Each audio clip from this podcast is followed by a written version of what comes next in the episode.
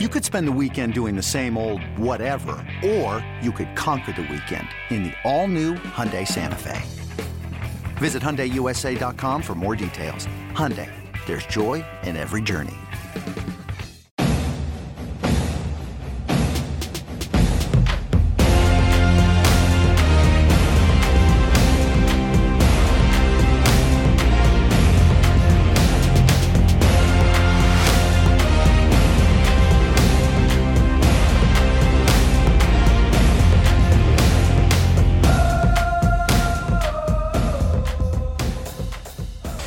Again, everybody. I'm Ricky Mast from MLB.com alongside Director of Braves Alumni Relations Greg McMichael, and welcome to Behind the Braves, the official podcast of the Atlanta Braves, presented by Billy Reid. Yes, that's right. If you haven't listened to last, last week's episode yet, meet our proud new sponsor, Billy Reid. He was our guest last week. We had a great time talking with him. Uh, Billy is an award winning fashion designer who is redefining global style from his home base in the Shoals in Alabama. We went and uh, visited him in the Shoals, and man, it's beautiful out there. He's got a great place. Uh, Billy is a diehard baseball fan who grew up cheering on the Braves, and he offers a line of Atlanta inspired hats, t shirts, and accessories that embody the soul of our city. He and his team craft luxurious, made in the USA shirts, denim, and more, all with a timeless modern style that will have you wearing them again and again. Experience them for yourself at his two Atlanta shops, one in Buckhead and one at White Provisions, or discover them online at billyreid.com. That's Billy Reid, R E I D. So go check Nice out Billy. job. Yeah, Nice well, thank job. you. Well, Billy makes it easy, man. You know Yeah. what? It's like it's his clothes. It's just nice and easy and casual and, and sharp. You know, it's good. Yeah. It's good. Yeah. He's Uh, right. He's right there in line with us. we're still very um, or I say we because I mean we and uh, Cameron, Buzz, Parker, everybody here with Braves Vision that was just helping us tape today's episode. We're all a little envious of your uh, your time with Billy out there in the shoals and getting to play baseball with Jack White and the mariachi band on the field. I think is the main thing we were focusing on. Do you think they should? Do you think that Major League Baseball should look into having mariachi I've- bands I've- on the field? I full-time? went and talked to Scott Cunningham, and I told him, dude, if you want if you want the battery to be hopping, you need to hire that mariachi band to come out and play during Los Bravos, and then book them for the rest of the year because they were outstanding. I would love to. I live here in the Battery in the apartments over here, and when I walk to the ballpark every day, to walk by, I feel like walking by a mariachi band every day would just brighten my day that much more, and I would enjoy it. So, right, I, you have my vote for that. Yeah. I fully endorse that. Well, okay, so you know, you and I joke about being um, hillbillies. Well, not joke about it because we are. That's what we Nothing to are. joke about. There's nothing to joke about. That's just the reality of the thing. Uh, so today we decided, all right, we better have somebody that's much, much smarter than us Mm-hmm. on that uh, knows what they're talking about and aren't just out here throwing it against the wall like like you and I. And that's uh, Jason Pare, assistant general manager, uh, head of research and development for the Braves. We first, I know we talked to Jason last year when we went to Vegas for the winter meetings. Uh, when we were out there to interview Perry and also Greg Maddux at his house out there, we we talked with Jason one night at a reception at the hotel. And we both came away from that going, man, we got to get Jason on. We got to get Jason on because he's just such an interesting guy. Uh, his job is fascinating and what he does, and his background is fascinating. So I was really excited to have him on and uh, just talk a little bit about uh, Jason. And I mean, you're the former player. It's fascinating. I can't wait for you all to hear this because Greg and Jason talking about pitching and how it's taught today in the use of analytics is, is really interesting. Yeah, I was I was wanting to talk a lot more, and so we got to have him back on because there are so many more things I wanted to ask him about, it, and I did I did ask him a question, just trying to get him to spill some. Maybe he's got some secret project he's working on, but I know he wasn't going to tell us. But um, maybe It was a nice try. I know. I thought I'd ask, but yeah, I mean, you know how sometimes when somebody's talking, you have no idea what they're saying. You just kind of smile and nod to make them think that you kind of know what they're talking about. But That's uh, how I feel most of the time. but go ahead. no, he uh, is very, very, um, very uh, smart guy. But uh, what he's doing in the game today, he's on the cutting edge. I mean, our our staff, like he talked about, how he helped. Um, you know, several teams, you know, work on their analytics department. He got to start his own down in Miami. But uh, but what they're doing here, the Atlanta Braves, and how they're helping this team win is is really really interesting. And I'd love to be a fly on the wall and mm-hmm. be in some of those meetings and all that. And but we got a little glimpse of just how his mind works and some of the things that he's doing and how he helps his team on a daily basis. But you know what? And, and I know he's proud of the work he's doing just like we're proud of the work we're doing because the team is doing doing their job. They're winning ball games. And so whenever the team out there is putting up wins and everybody's proud of what because it takes it takes a you know a lot of teamwork, not just of the guys on the team. It takes a lot of teamwork in the in the business office, in the baseball ops, and the scouting. There's a lot of things that go into that team winning, and and so you know hats off to these guys for what they're doing and how they're helping on a daily basis. But then you know their information, and we talked about this. Their information has to get filtered through the coaches so that they can they know best how to how to help implement it with with the team and with the players. You can't just you know you know dump a, a, box full of papers down there with with information and expect that it's going to get processed properly. So they're doing a great job of really working with the coaching staff.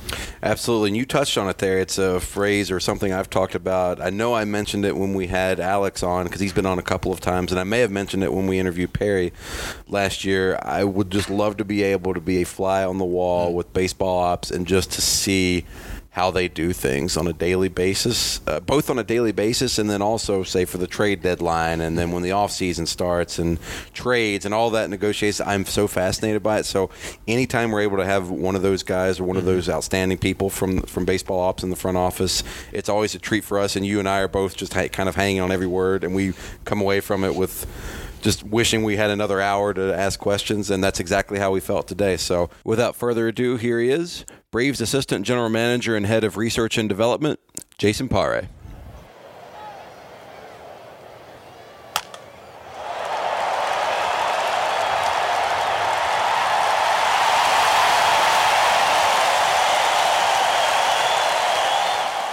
Well, uh, hey, Jason. Hey. Um, welcome to Behind the Braves, and uh, appreciate you joining us today. Thanks, guys. Happy to be here. Yeah, well, we've uh, we talked at the winter meetings, and uh, knew we wanted to have you on at some point and um, love what you've been doing with the team and very and fascinated about all the stuff that you do. And I don't think Ricky and I probably know uh, very much about what you do, and I know our fans don't. So we definitely wanted to have you on talk about kind of what's going on in your world, exactly what you do, and kind of give us a little tutorial on how you impact the team because I think this is just um, you know it's just the, where we are in the game of baseball today is. Um, is fascinating to a lot of us that played and, and guys that are around the game we understand a little bit of it, but we really probably don't know exactly what's going on. And maybe we can pry out of you maybe some stuff that you're you're working on that's not that's not too uh, that's not too far out there. But anyway, we uh, we're glad you're on. Great, happy to be here. Yeah. Well, um, tell us a little bit about just from uh, you know what what's going on today in the game um, from your perspective, and kind of just a general from a, a, novice perspective. You know, if a novice is listening to you, what can you boil it down a little bit about what you do to impact the team on a daily basis? Sure. So I think the essence of what analytics, R&D, whatever buzzword you want to use is, is using information to make data-driven decisions about baseball or data-driven recommendations. So I think there's sort of a narrative in baseball um, that R&D or analytics is going too far or is crowding out scouting or crowding out development. I think that couldn't be farther from the truth. I think that if you look at the game in the last few years, R&D analytics departments have exploded, but scouting departments are bigger. international scouting is bigger. Information on the amateur scouting side is bigger. I think teams as they've evolved involved in their decision making process have realized that just any information from any source is something that they want to use and they want to use to make more effective decisions. Because as we know, I mean, these are millions of dollars or multi million dollar decisions that we're making on an everyday basis. So we want to have as much information from as many different perspectives as possible. So the way that I see R&D and analytics is just another vote, another piece of information in that process. And I think if we can use lessons and techniques from business intelligence or economics or other disciplines to help make more effective data driven recommendations, folding in scouting and development and our field staff and all of that stuff and baseball expertise, we're going to be doing better than our opponents. Mm. Um, yeah. Yeah, that's that's a great word. And what, what what's interesting to me, being on the business side of it now, we're we're heavily in analytics and, and how to make the business run better, how to better serve the customer, and all that kind of stuff. And um, I think what's interesting about uh, as well about baseball, being in it a long time for myself, I'm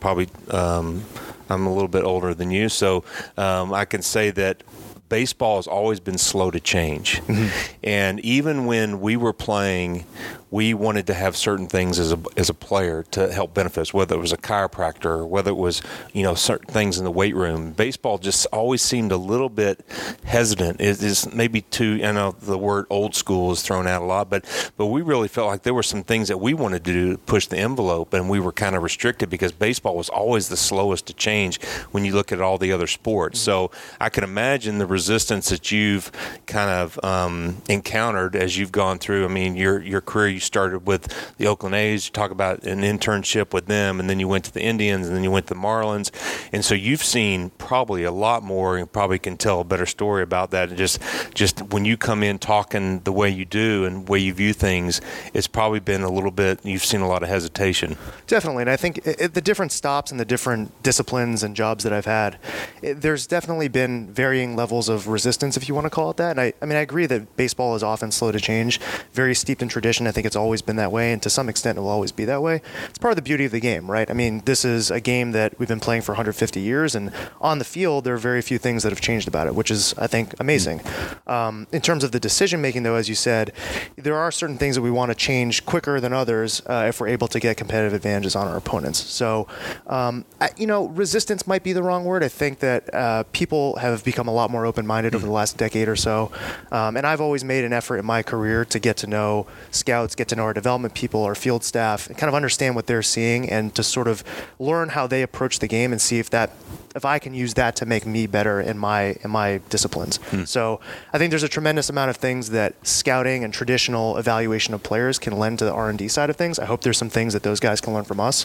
Um, but the most effective departments that I've worked at have blended them effectively and used the strengths and, and weaknesses of each one and kind of been conscious of what those are. Hmm it's interesting, even in what I do on the social media side of things. I mean, analytics have become a big part of what we do too. In that everything, even every single little tweet, every little dumb GIF, every little thing that we do, even all the silly things on Twitter, the day after, all of this is input into a, a, a system, and then throughout the year, there's a just I'm going to give her a shout out right now because she does great work. A wonderful woman in New York named Caroline who works for MLB who does all runs all the analytics on every social post from every team, and then she comes to us throughout the year and says, "Hey, this type of post is not performing well. Maybe you shouldn't be doing it anymore." And on the flip side, she's like, "Hey, this type that you're doing here, it's actually she's like surprisingly doing well. Maybe you should look at doing that more. I mean, it's all about getting the brand out there more and marketing better and, and all of that. So it's just it's interesting how analytics is not just it's not in baseball. It's not just confined to the field. It's you said it's what what you do in the marketing side. It's what I do in the social media side. Um, just I know no do, two days are the same for you, but if you could, just what is a typical day for Jason? What is that? What is that for you? So I'm not much of a morning person. So I roll Same. in around uh, roll in around 9:15, 9:30. We have a daily meeting meeting in my department at 9:45. We call it our stand up. It's something that we took from software development. They have like this Scrum or Agile methodology where uh, it kind of informs how they work on certain projects and how they prioritize things. And one of the things we stole from them is this concept of a stand up meeting where we all just get together in a room. We actually sit down for it, which is sort of betraying the name, but uh, just everyone goes through what they did yesterday, what they're doing today, if they're having any issues, and, and that's it. It takes about 10 or 15 minutes, but it's a really good way to connect with the guys and to keep a, a measuring stick on what I'm working on, what they're working on, prioritizing things. We have a couple guys who work remotely uh, generally, so it's good to like keep in contact with them. It helps them feel part of the team as we're doing things. Um, so we'll have that stand-up meeting, and then I'll typically pull a couple of the guys into the office just to talk about some of the projects that they're working on, um, whether it's you know looking at the way to approach certain certain hitters in the game, whether it's building something into our information systems that we have, whether it's the hiring process, which is starting very soon, looking at interns and full time job candidates. Um, you know, we try to we try to have a fun time at lunch. Occasionally, we'll bring in some food for the for the department. Uh, we had a we had a big Thai dinner last night before the game. Nice. Something we try to do uh, to keep the guys uh, motivated. Um, and then the rest of the day, it's just uh, yeah, n- no two days are the same. Sometimes it's meeting with Alex and Perry and Alex and, and Mike Fast about potential waiver claims or decisions that we're going to make. Um, I tend to watch a little bit of video from the previous minor league games, uh, the previous night's games. So just to keep a tabs on what our guys are doing, looking at the game reports, things like that. And then um, I'll end up doing some of my own work, whether it's research or administration or reading through some of the, the write ups and research that uh, the guys in my department have put together. So it's funny as I, I tell people, like as I as I've transitioned into a role like this, we have a department of between 10 and 12 people, depending on how you uh, how you count it. Um, and then there's the major league operations department as well. And it's funny, like I feel like I end every day, and I'm like, I didn't do any work today, but I guess the nature of the job has changed. To uh, my role is to make the guys that work for me are all tremendous. And I, I feel really really lucky to work with such a gifted group of people. Um, make sure that they're kind of working on the right things, that they're prioritizing things correctly, and to, to help them kind of go through any sort of work through any sort of difficulties that they're having. Um, so I think we have a really good department of guys. It's just a very uh, it's a very fun place to come to work.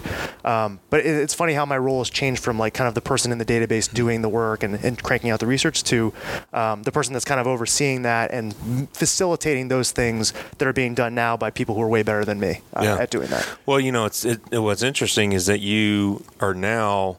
I mean, even though your your job is data analytics and all that you're going to do, but now you're managing people. Right. I mean, you're you're trying to create an environment that is good. I was I was taking some of the interns who helped us for alumni weekend. I took them out for lunch today, and I said, "Hey, you ever see those guys up in baseball ops? You guys hang with them a little bit?" And like, "Yeah, yeah, we.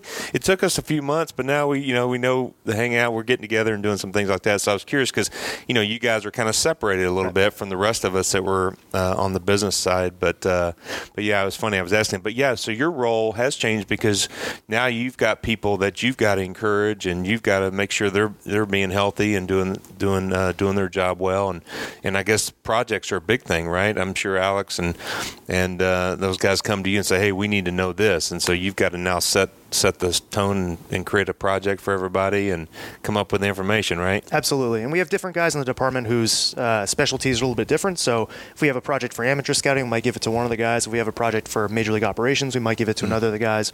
Although I think we've struck a good balance between um, specialization and generalization.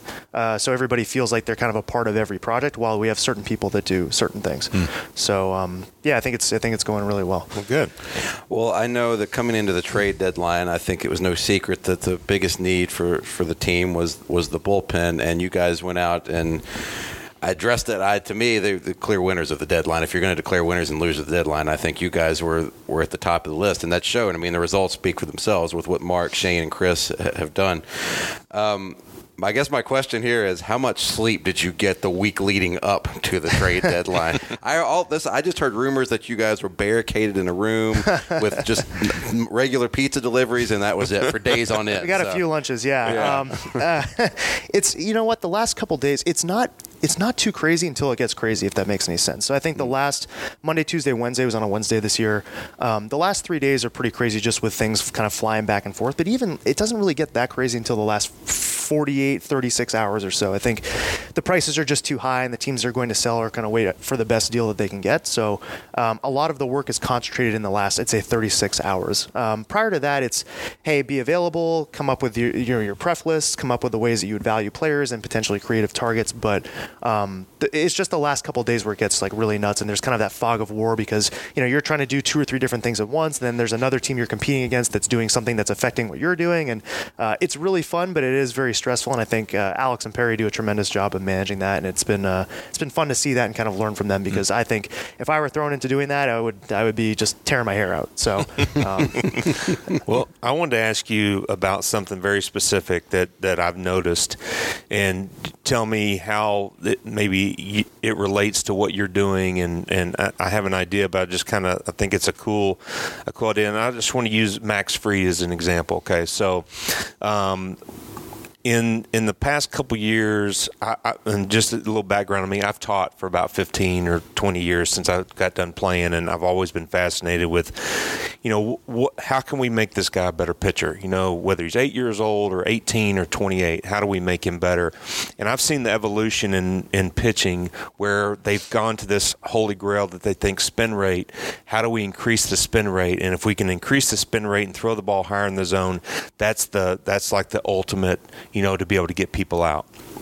So um, I don't think they've really come up with that. I, you know, as an instructor, I've never seen any way to do that. I know how to decrease the spin rate, right? You can go to knuckleball, mm-hmm. you can go to changeup, you can go to sinkers, and, and you can decrease it. But how you actually teach a guy to increase it, I think they're still looking for that. If I'm if I'm not mistaken, mm-hmm. we have noticed that um, the ball if you have a higher spin rate, the guys who naturally do that for whatever reason, that the ball um, stays up and hitters seem to be it's a deceptive type of thing and they pitch better. And I noticed it seemed like earlier on Max Fried was pitching that way, but I've I've noticed and maybe it's not just me, but maybe you can address it. But the fact that when I see Dallas Keuchel and how he's pitching and how Soroka's pitching, it seems like Max has kind of evolved a little bit to where he's pitching more like that then he he doesn't necessarily have the sinker, but he seems like his effort has gone down a little bit, mm-hmm. and he's pitching more as an influence of maybe what Dallas has been here. Whereas early on, I think he was really trying to hit that ball up in the zone, you know, working on the spin rate. Has there been some uh, evolution in how you've analyzed his game to where that's been better for him, or is that is that too specific? no, that's fine. I, I, would say Max is a, a, tremendous athlete. I mean, this is a guy that didn't have a slider, came into spring training and said, "Hey, I was messing around with a slider." Now, slider is arguably his best pitch, right? Mm-hmm. Um, messing around with a two seam, he threw it in a game. It was great. So Max, for him, pitching approaches the sky's the limit for that guy, and I right. think that the way that we approach players from a data perspective, just kind of uh, generally speaking, is that we don't try to we try to individuate very much. We don't try to say, "Hey, everybody has to be a high fastball curveball guy," because certain guys don't throw fastballs right. that play up in the zone. Certain guys don't throw curveballs. So, in terms of the data usage for trying to help make our players better, um, the things that we present to the coaching staff, and we we go through all the proper channels, but we try to make sure we try to um, advise things that fit with what a, a, player is able to do and the way that their stuff plays.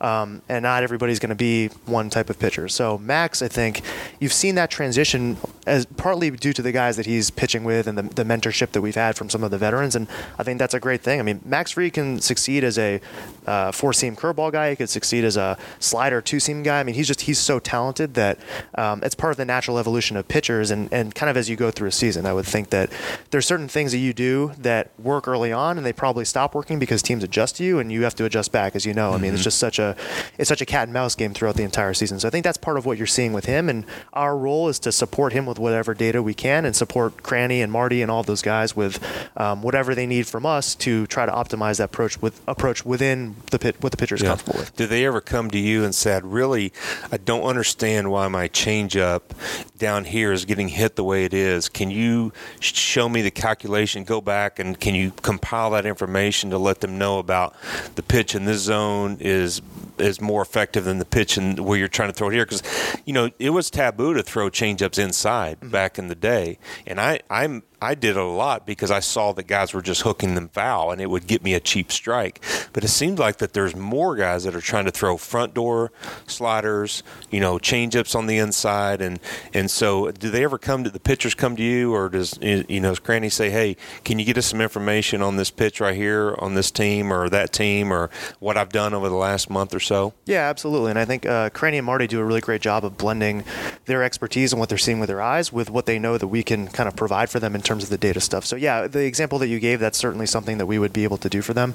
Um, and they've asked for many things like that. And sometimes it's them asking us for something. Sometimes it's us kind of proactively saying, hey, we've noticed this. If you want to present it to the pitcher, or what do you think of this? Mm. Um, so it's we try to make it a very collaborative process. I think you know that comes from the top. That's Alex Anthopoulos, who you know you hire people to do their jobs. You hire coaches to coach players. We can make recommendations and we can you know send down data. But at the end of the day, it's up to the coaches and to the players to, to do it um, or to choose what what they're going to do and which pieces to, to use. It's it's their careers. Hmm. So um, we can all we can do is kind of provide the the, mo- the best data driven recommendations that we can, and then those guys, you know, they'll pick and choose what they use. And I think that it's a really good process and it's a good filter because sometimes some of the stuff that we'll, that we'll send down, I think probably.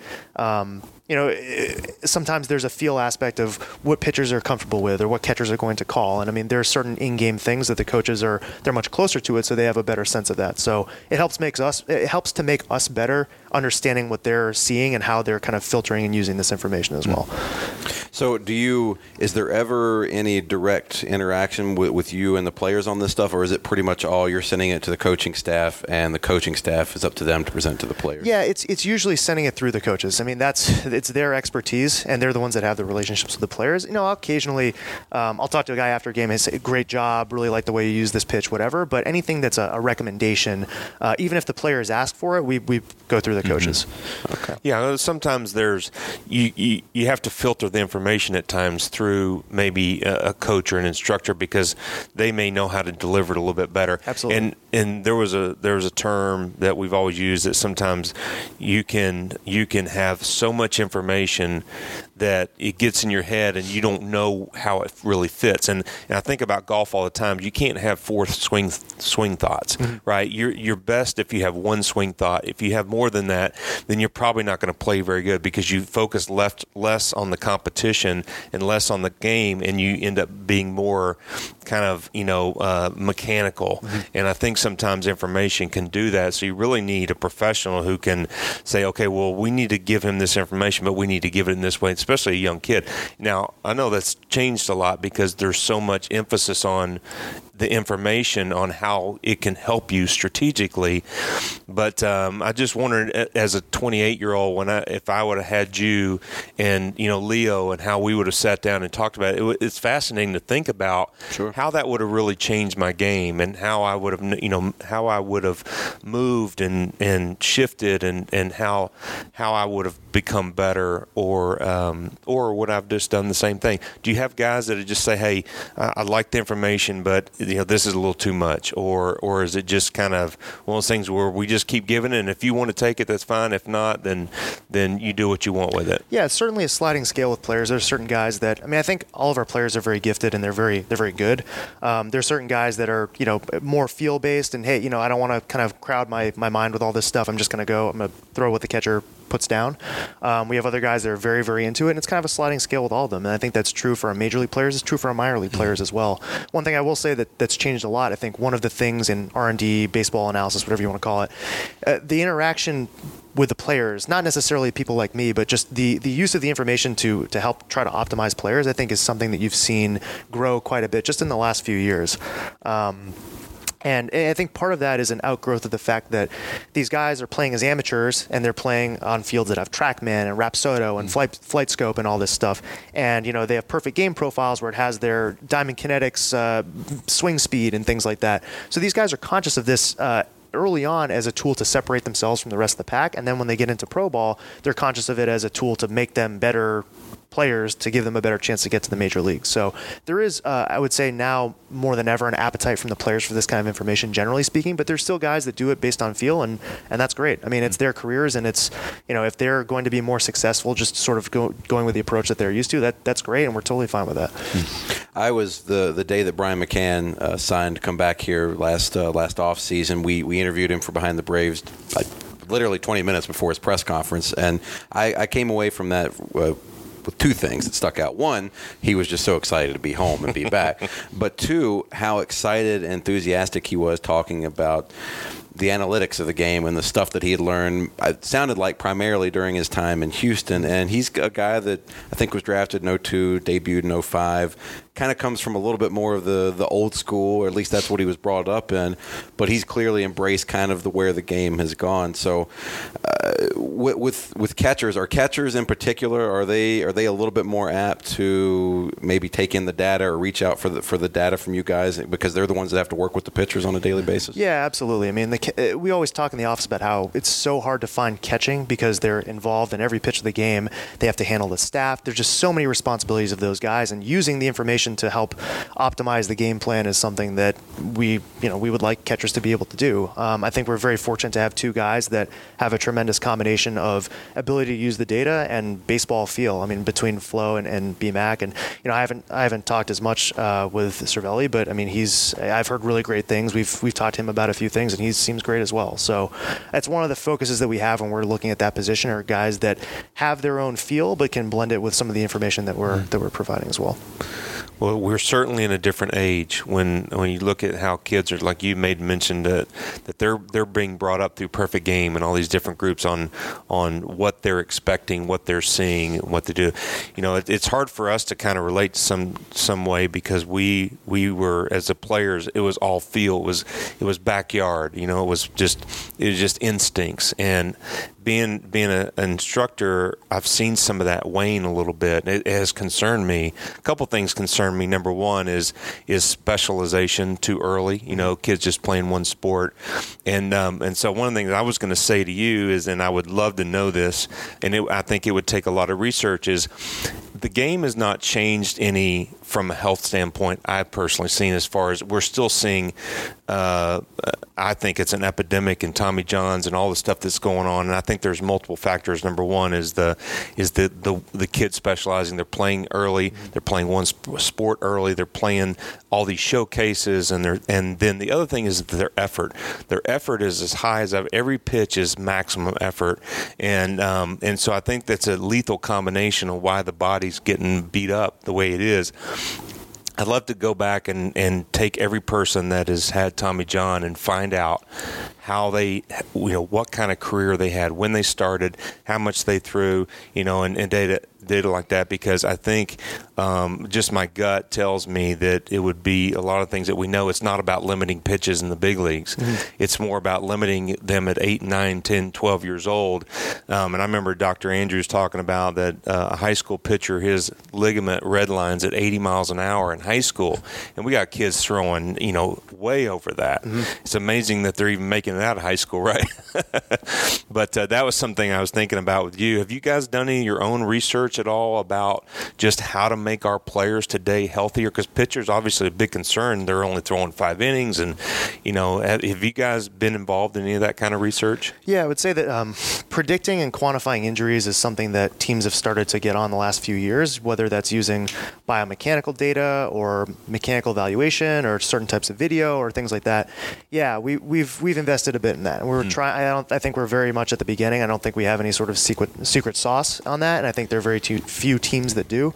Um, but I would say that that is kind of like potentially the next generation of like what what we do. Um, mm. Keeping guys healthy, keeping them on the field, um, is just such an important part of them not only developing but becoming valuable major league players. That um, yeah, I would agree with you that I, mean, I think there are certain aspects of the game today that probably incentivize behaviors that lead to more injury than mm. than it used to be. Mm-hmm. You touched on you know players coming up younger and their perfect game and they're used to all the different metrics, the things on the field that, that are used to, to measure them and their abilities. I, I was I was going to ask you and I was curious, like coming into a draft, how much are you able to use analytics and the things that you do with in looking at high school players and, and potential international signings? I mean, I, I would think that there's some places where you you know the data is, that, that you're collecting there is probably good, but I would think you also have to decipher between some places or things that maybe I don't know that this is right. I mean, how much are you able to actually effectively use analytics in, in scouting uh, leading up to the draft? We don't use it at all, and nobody else should either. So. okay. Okay. No, um, Here you go. No, I'll say that uh, you know, for myself and a couple other guys in the department, we really like the draft a lot. Um, the draft, amateur draft, is fascinating because it's it's kind of the next generation of now. There's starting to be trackmans at D1 colleges. There's starting to be trackmans at uh, trackmans and flight scopes and all that stuff, as I mentioned at uh, showcases. So we have more data about players than we ever have before now how can we combine that with the scouting look, which is still such an important part of amateur evaluation, right? Um, I mean, we have a bunch of guys going around the country spending basically every waking moment from January through June looking at these players and trying to optimize their schedules and get to see the right players and whatever. Um, So yeah, there there are certain things in the data that we look at and things that we value and things that we can kind of combine with what the scouts are seeing. But you know, the beauty of amateur scouting is that a scout can still go to some junior college that and see a guy that he's never heard of and he throws 95. And if that's if you're the guy that's seen that, you're gonna you're gonna get that player, and you know you might have a major leaguer on your hands. So I think it's uh, there's a little bit of romanticism for me on the amateur scouting side, but I do think it's it's being combined with a lot more data now than we've ever had before, and it's up to us to figure out which pieces of that we can use and which pieces of you know the scouting look are, are the most relevant as well. Yeah, it's a great combination where you can take, you know, you've got all these scouts for years have combed the country, like you're saying, and but you've got this one guy that you're basically trusting in, and you got one cross checker and another cross checker that go in, and that's how they've collaborated in the past. So now you've got this other tool that can come in and kind of even more kind of back, you know, either um, I guess it would be uh, confirm what they're saying to some degree because there's still a big human element to it as far as scouting goes. But uh, I love the scouts. I mean, sc- scouts were the guys that we they would call. We'd go to the park and throw, and they would, you know, have their gun out and talk to you about playing and come do the eye test with you. And um, I got a big, just some guys that are really important to me, like Roy Clark. I don't know if you ever get a chance to meet I. Roy, Yeah, but um, Roy's been in the game a long time, and there was just a, some guys that really had a lot of a lot of um, love for just because they were a part of my story. And you think about, like you said, you romanticize that. Um, so I want to ask you one other thing too. So uh, is there anything cutting edge that you can kind of give us a little hint on that maybe you're working on right now, or or that's or a trend that you've seen in the game that might be something that we haven't thought of? Well, I think you guys are seeing on broadcast more than ever the Statcast data, so that's something that teams are looking at a lot more. Um, you see the the prevalence of infield shifts, outfield shifts, all sorts of interesting defensive alignments. That's something that um, you know we're always researching and trying to optimize. So, and I don't think that's any secret. Every team's trying to do that, and you'll see the you'll see the the four man outfield and the five man infield and all sorts of crazy stuff go on uh, every night in baseball. So, just trying to figure out um, data driven recommendations based on things that we've never been able to, to collect data on before is a really big part of what we do. So any sort of new data source or th- something like that that we can actually use to make a, a little bit of a tweak to our existing processes, that's that's what we're looking for. So I think most most recently the Statcast stuff has been really big. Okay. Well, I'm always fascinated by anybody that works in the office, or you know, I'm working games in the press box. I, I love hearing the stories about how people got in into baseball and how they first made it in. So you, you went to Yale. So I'm just curious, how do you go? What did you study at Yale, and then what was it that you just that made you decide? Okay, baseball. That's what I'm going for. That's that's what I want to do with my life. Yeah, I was telling Dave O'Brien about this the other day. So I Yeah, you're in the. By the way, p- plug. You're 35 under 35 in the Oh, boy. Athletic. Jason's featured in there. That's Uh, right, I read that. O'Brien It was a great that. article. Great article. Yeah. so I I grew up in uh, just south of Providence, Rhode Island. The Red Sox are a religion there. Watched baseball growing up. Liked baseball. Terrible baseball player. Uh, I was a wrestler. I ran track, whatever. But just the ball sports, not great at them. Love watching them, but um, so I get to Yale, and uh, my roommate walked onto the baseball team. He was a kid from Texas. Ended up being their closer in two years. Sinker sinker slider guy. Ended up breaking a bunch of Ivy League records. Ended up being a really good pitcher. But uh, you know, we always kind of geeked out about baseball. We watched the early version of MLB TV when it was still frame by frame. You know, all that stuff. Yep. Um, and I, he had a copy of Moneyball in his uh, in our room uh, sophomore year, and I read the book, and I was just, man, this is incredible. Like I, I like math and science, but I love baseball. Um, I went in as a chemistry major, biochemistry, and I had my first chemistry lab where I'm spending five hours in a lab with just a few other people, and it, it smells weird, and uh, people are outside like enjoying themselves and whatever. I'm just like, nah, this this is not for me. So uh, I wanted to do something a little bit more focused on people um, and how they make decisions. So I switched my major to cognitive science.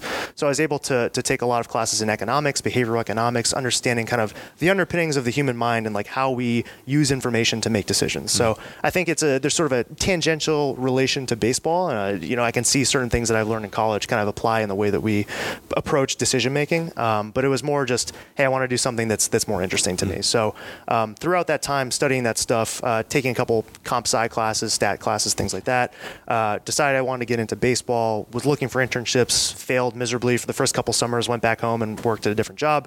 Um, and then w- one summer, I was able to get an internship with the Cape Cod League. So uh, again, not a lot going on baseball wise with that internship, but I just got to be around the best college players for a summer, talk to scouts, talk to people who were making decisions, seeing these players, what they were seeing. Um, ended up working at Baseball Prospectus in sort of a remote role for a couple years, uh, doing data queries and uh, sort of learning some of the database chops that I use on a daily basis here. um, ended up yeah, working for Keith Woolner, who later went to the Indians. He ended up hiring me at the Indians. So my path in was one of uh, a lot of failures and intermittent successes. And I think, uh, like anybody else in, in, positions like this in baseball, I think they'll tell you that there was a.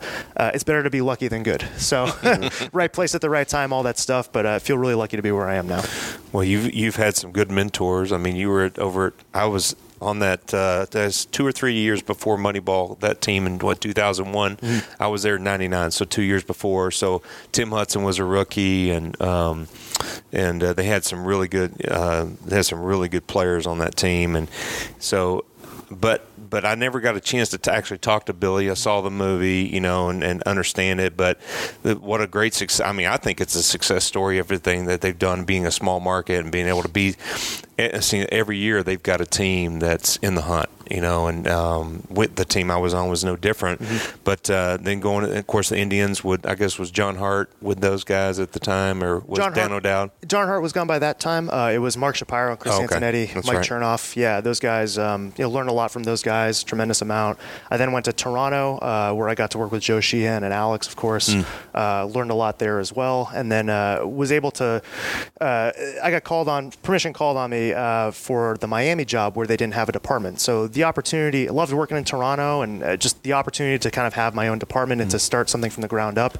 I've been a part of two departments that were kind of just getting off the ground. So I'd seen a lot of things that, hey, like this is a really great way to do this, a really great great way to manage people. Hey, maybe this is something that we should invest in quicker. This is something that we shouldn't invest in until year three or four, that kind of thing. So I have my own thoughts about how to start a department and how to how to use sort of limited resources to uh, align them and allocate them to to create a a decent R&D department as quickly as possible. So um, that was an interesting challenge in Miami, and uh, those guys treated me great there uh, for the year and a half two years that I was there.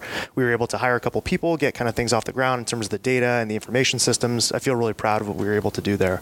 Um, and then uh, Alex called with this job, and it was, I mean, just the opportunity to work for him again and work with Perry again, and just the other the leadership guys that we have together, and the talent on the team, and the people in the office, and the fan base here, and the park, and just everything was just wow, like blown away perfect storm, right? Yeah, absolutely. All, all things came together. Yeah. Well, we feel just the same on the business side. I mean, we've got great people, and we were so excited when first Alex got hired, and we knew his track record, and then when he started assembling his team and getting a chance to meet you guys, and then obviously you don't always know if it's going to translate onto the field, and and if it does, may not be that quickly. And we've been very fortunate that it just translated right away, and yeah. and then um, you know we had the right, we got the right formula, and and uh, we've just taken off from there. So I mean, we're all we all are behind you guys. We love what you do, and um, we've been so excited about just to see this team play well. Just I'm sure you're you're proud of the product that goes out there, and you feel like you're part. I know on the business side, we all feel that way, and and uh, we're we're cheering just as much as everybody else. That's it. That's, great. That's it. Uh, just one quick last thing for me. How often now do you ever every like have a, every now and then have like a flashback to what you're doing like doing what you're doing now, do you ever flash back to that internship at the Cape Cod League and some of the things you were doing there and just kind of smile? Were you passing the hat? For, yeah, yeah kind of. Because for me, I know that every now and then I'll think back to something I was doing, say, 10 years ago before I broke in. Yeah. I'm like, this is, it's been a fun trip to get here. I scrubbed a couple toilets in my day. So yeah. Yeah. yeah. yeah. No, it's, uh, I, like I said, I feel really lucky to be here and to work with you guys and with all the people we have in baseball operations. And just, this is just such a great situation and it makes it fun to come to work mm-hmm. every day.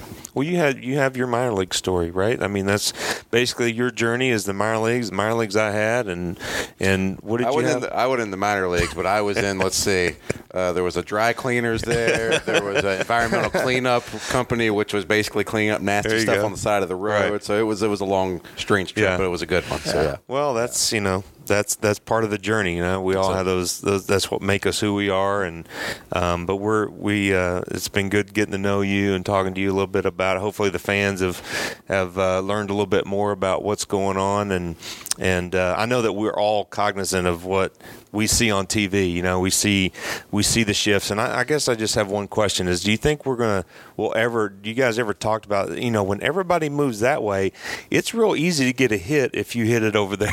Right? We saw it last night, right? That's right. Twice, right? Yeah, yeah. twice. I mean, Fre- Freddie with that ball to left. I mean, he's such a gifted hitter that he can hit it right. wherever he wants. But if you're going to give him that half of the infield, he's going to hit it. He'll hit a chopper over there and take the double. Um, Ozzie with the the infield in and everything. It was just, hey, I mean, it, we love to get players who can hit the ball where they want to hit it. Um, yeah, I think it's uh, it's a balance, right? It's a cat and mouse game, like I said. So, you know, we'll we'll play the percentages and we'll you know we'll take our lumps when it doesn't work, but you know we'll we'll do our best to get guys who can kind of uh, you know keep the other team on their toes.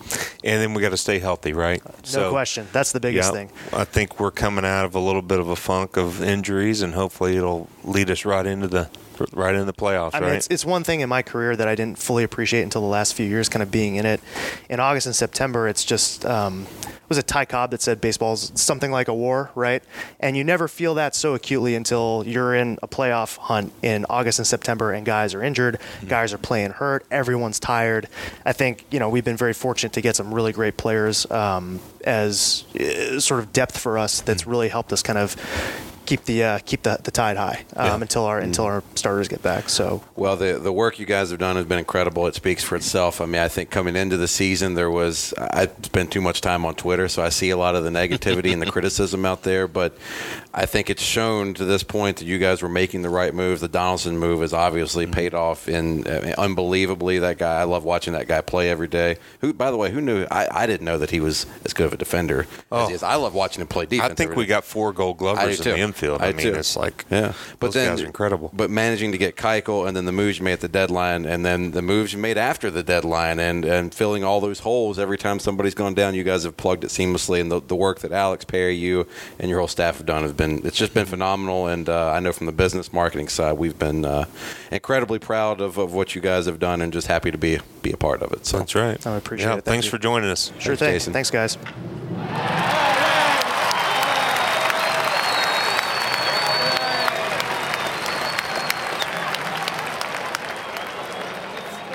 Our thanks again to Braves Assistant General Manager and Head of Research and Development, Jason Paré, for joining us here on Behind the Braves, presented by Billy Reid. That was a really fun conversation, and we're very much looking forward to having Jason on again at some point um, in the future.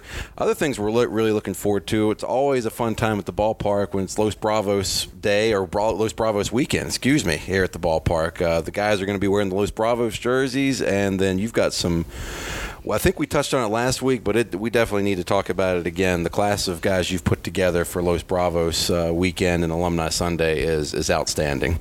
Yeah, we've got uh, Rico Carty coming in from the Dominican Republic and Rafael Furcal, Dennis Martinez, Eddie Perez. Uh, just it's an A list right there, A list group, and they they're going to be here with us Friday, Saturday, and Sunday, and they're going to finish up their time uh, with Alumni Sunday. So come on out and check those guys out, meet them, see them. Uh, we'll be out in the Battery at the Georgia Power Pavilion, sign autographs like we normally do. We'd love to see everybody out. Awesome. Well, I'm looking forward to that. And as I made mention of last week on the show when we were talking about it, kudos to you for not only putting together an A-list uh, class for for Los Bravos weekend, but uh, that all the different eras, uh, so many different eras of Atlanta Braves baseball are represented. It's it's outstanding. So awesome job by you for that. And then let's see, Brave for a Day is that on sale now? Yeah, yeah. I, I want to say one other thing about Yeah. Alumni Sunday. I do um, talking about the eras. So the, our last weekend will be September 22nd. Uh, for Alumni Sunday, and we've actually got a group of from the 70s. So we've got Phil Niekro, Gene Garber, and Tom Paciorek. So that'll be a group uh, blast from the past there in the 70s. So come out and see them as well. Um, I'll talk more about that as we come. But yeah, Brave for Day just went on sale for October 15th. I'm going to have uh, Kelly Johnson and Marquis Grissom. No, I'm sorry. I'm going to have uh, Andruw Jones and uh, Ryan Klesko with Nice. me on October 15th. Those two guys, Marquis and Kelly, are doing something else. But uh, but yeah, so check that out, uh, Braves.com slash alumni, and then click on the Brave for Day tab, and I'll have 30 spots available. Um, I don't know, it went on just went on sale, so uh, yeah, sign up. It went we went fast last time. We'll have four hours on the uh, four hour event, two on the field. Uh, we'll have Q and A autographs, lunch in the SunTrust Club. These guys are going to work with you on your hitting, fielding. Um, I'll work with you on your pitching, and then you'll get a private tour of the stadium at the very end. It's a lot of fun. It's four hours. Um, and I've done a bunch of these over the last uh, ten years, and they're just they're just one of the uh, top uh, events that I do, along with Fantasy Camp. Brave for Day is probably number two. Um, and I think uh, so. If you haven't done it, come on out. Uh, check out the website. Email me if you have any questions. Awesome. Yeah, be sure to check that out, um, and also continue to rate, review, subscribe. Uh, Behind the Braves, presented by Billy Reid on Apple Podcasts, Spotify, Braves.com/slash Behind the Braves, wherever you get your podcasts, or check us out on YouTube. Today's episode with Jason Paré will be on YouTube. Thanks to the awesome guys at Braves Vision for for doing all the hard work and putting that together for us. Certainly, these two hillbillies sitting here aren't qualified enough to uh, be able to shoot all that and put it together. So thanks to them. And uh, again, thanks to all of you for listening. And uh, we'll see you next time on Behind the Braves.